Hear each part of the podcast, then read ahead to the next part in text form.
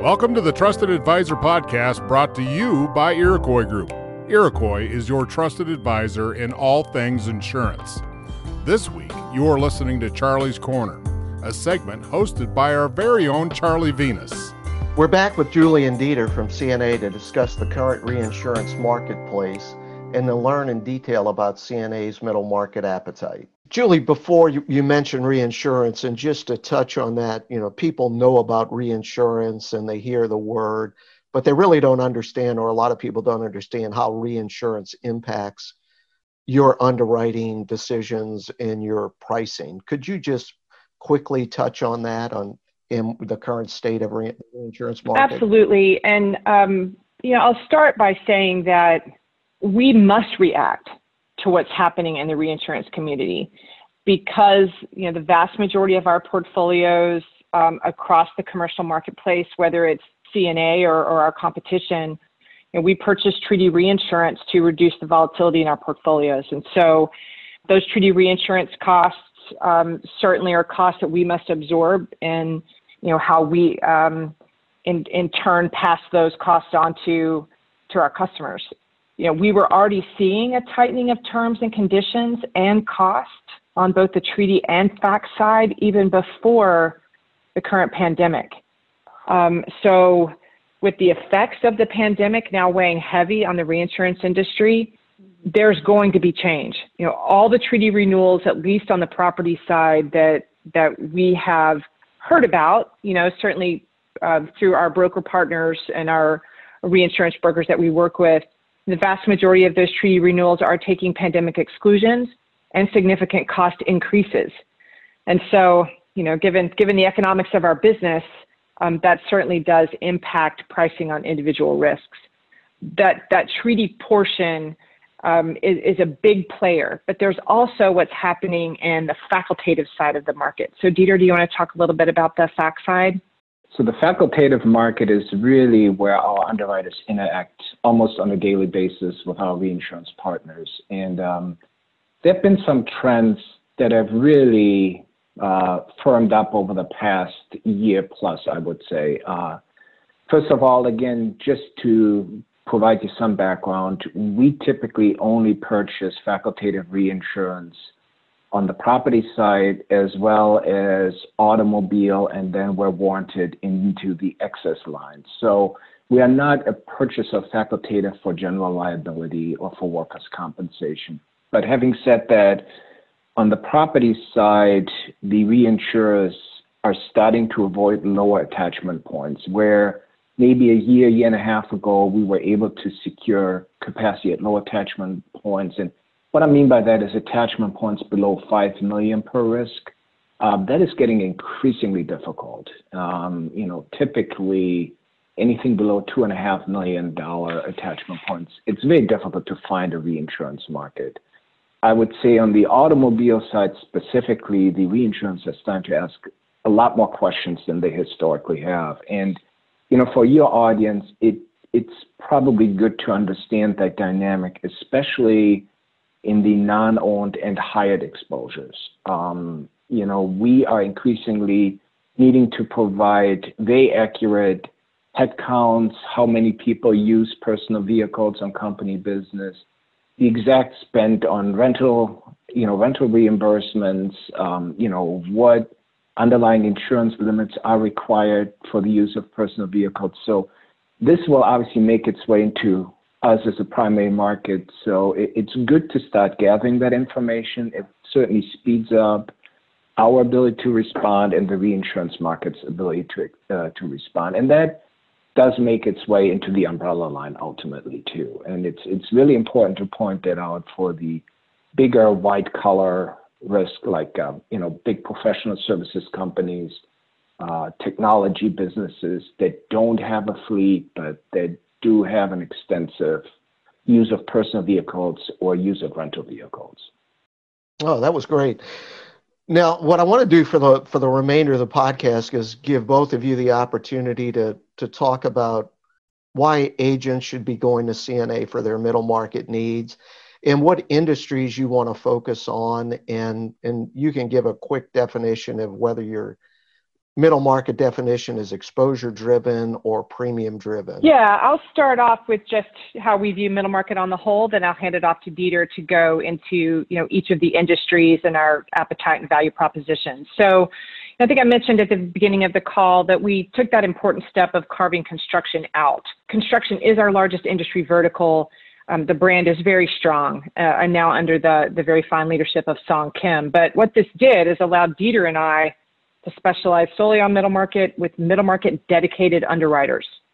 So in the past, you know, our underwriters may have been 50% construction and 50% all other industries, which is it's a lot, right? If we want them to be specialists, we want them to have that deep industry expertise that that you would expect of a specialist, they were simply spread too thin. So now those middle market dedicated underwriters can really dive deep on the industries where we want to grow. We also decided not to specifically define middle market in maybe a traditional way. So, you know, we looked at revenue thresholds, we looked at premium thresholds, and at the end of the day, we decided it really didn't matter. What mattered to us was your perspective. If you consider a client to be a middle market client, perhaps they're seeking multiple lines of coverage from a single carrier, um, they don't have a risk manager, they're relying on you to fill that role you know, and you consider that to be a middle market client, we will follow suit and we'll have a full suite of capabilities, which Dieter will get into, to serve that client. So you don't have to worry about keeping up with, you know, whatever our latest premium or revenue or payroll threshold is for middle market. And then finally, you know, once we got those dedicated middle market underwriters, um, you know, under our wing, we really focused on two areas. One, developing multi industry expertise for our underwriters so that they can be truly opportunistic across a wide array of industries and exposures, even beyond you know, the ones that Dieter's going to walk you through. We want them to be entrepreneurial, we want them to be solution oriented.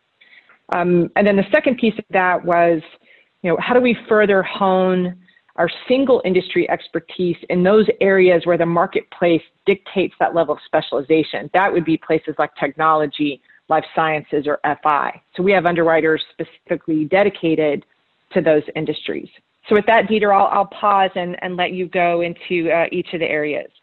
Thank you, Julie. Um, I think before I talk about specific industries, I, I do like to point out that we also certainly seek individual opportunities that may not fall cleanly into any of these buckets that I'll be laying out for you. So, um, you know, there could be geographic nuances or unique opportunities that don't exist across the country. And our underwriters and our field operation are well equipped to seek those out together with you and explore them. And, you know, we certainly provide assistance um, in researching those. So I don't want this to come across as a limiting, but it, it is certainly uh, pointing out where we already have expertise, experience, and, and dedication to these um, to these larger industry groupings. So let me start off by uh, listing our single largest, and that would be the manufacturing book. So our manufacturing book is a little bit more than a quarter of our total middle market writings. Um, you know, I joined CNA to start the manufacturing segment, and uh, I could probably add another hour to this to this conversation just to get into the depth of our manufacturing book. But uh, uh, in a short way, it is very much focused around our ability to underwrite individual product liability exposures, understand the risk, understand the controls, their place in the supply chain. And with that, we've been able to expand into industrial machinery and their components, into the automotive industry and uh, the motor vehicle component suppliers.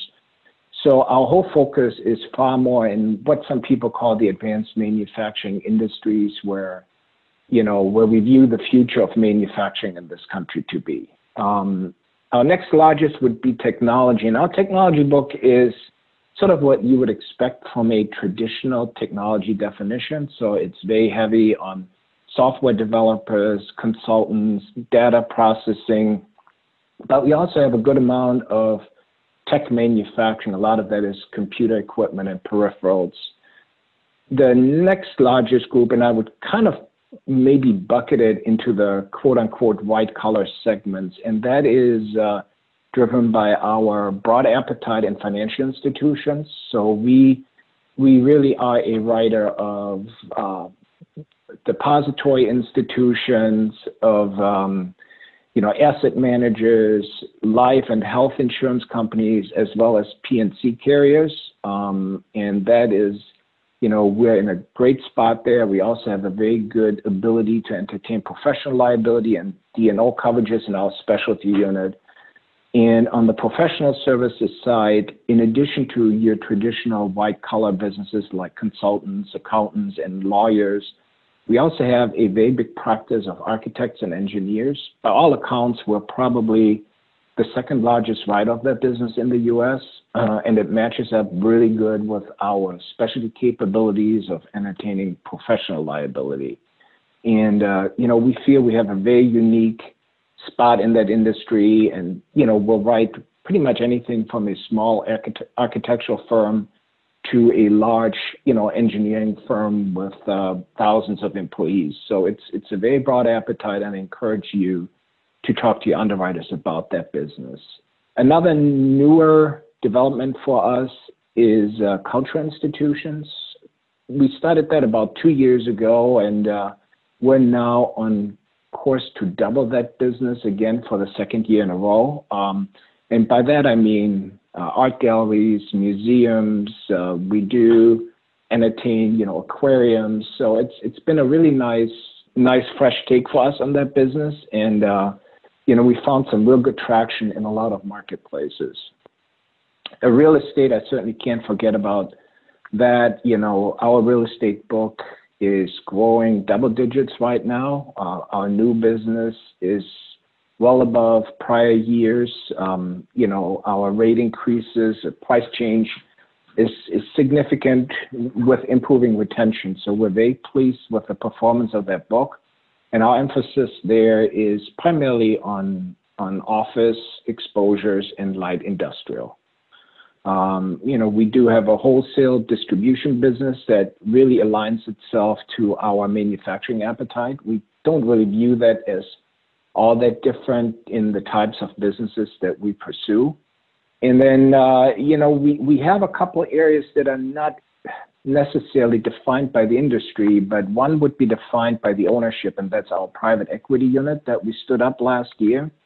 So we have dedicated underwriters, and their purpose is to work with our producers on finding solutions for portfolio companies of private equity firms.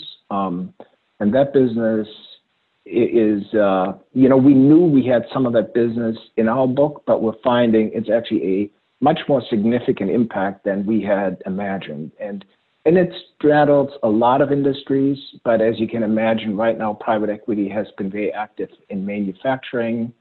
Uh, it's been active in wholesale distribution, um, you know, a little bit in retail. Um, so it does align really well with our appetite, and our underwriters are quick to understand how that business is transacted, the type of information they can expect, and the speed at which they have to operate. The other area that has been a really nice bonus for us uh, are companies that provide goods and services to the federal government.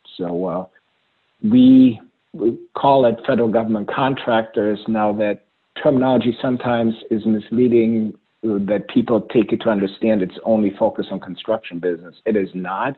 It does include construction, but it's actually far more weight at this point in time towards manufacturing and technology risk. And, you know, we found a real nice niche for us there. Um, you know, we have the ability to entertain some Defense Base Act coverage for the workers' compensation, and uh, our liability appetite is somewhat broader than you would typically see. And, you know, we've, you know, I can certainly give you a lot of examples, but, you know, we've really entertained anything from people that provide just sort of your standard services on a base to people who provide components for uh, you know for for weaponry. So it's it's been a really nice niche for us and it's really been across the country. A lot of it is in the DC area, but you know, we recently bought business in Arizona, uh, you know, and we're now looking at some business uh, from the Alaska Native um, corporations. So it's um, it's a very broad uh, segment for us and uh, rich in opportunity, obviously. Well, thanks for that uh, that recap, Dieter. Uh, unfortunately, we are out of time. And Julie, Dieter, I thank you very much for joining us today. We look forward to, to working and writing more business with CNA. And we hope to see all of you in person soon. Thank you. Thank you, Thank Charlie. You. We're very pleased to be here. Thanks for listening to this edition of Charlie's Corner brought to you by Iroquois Group. I am Edwin K. Morris, and I invite you to join us for the next edition of the Trusted Advisor Podcast.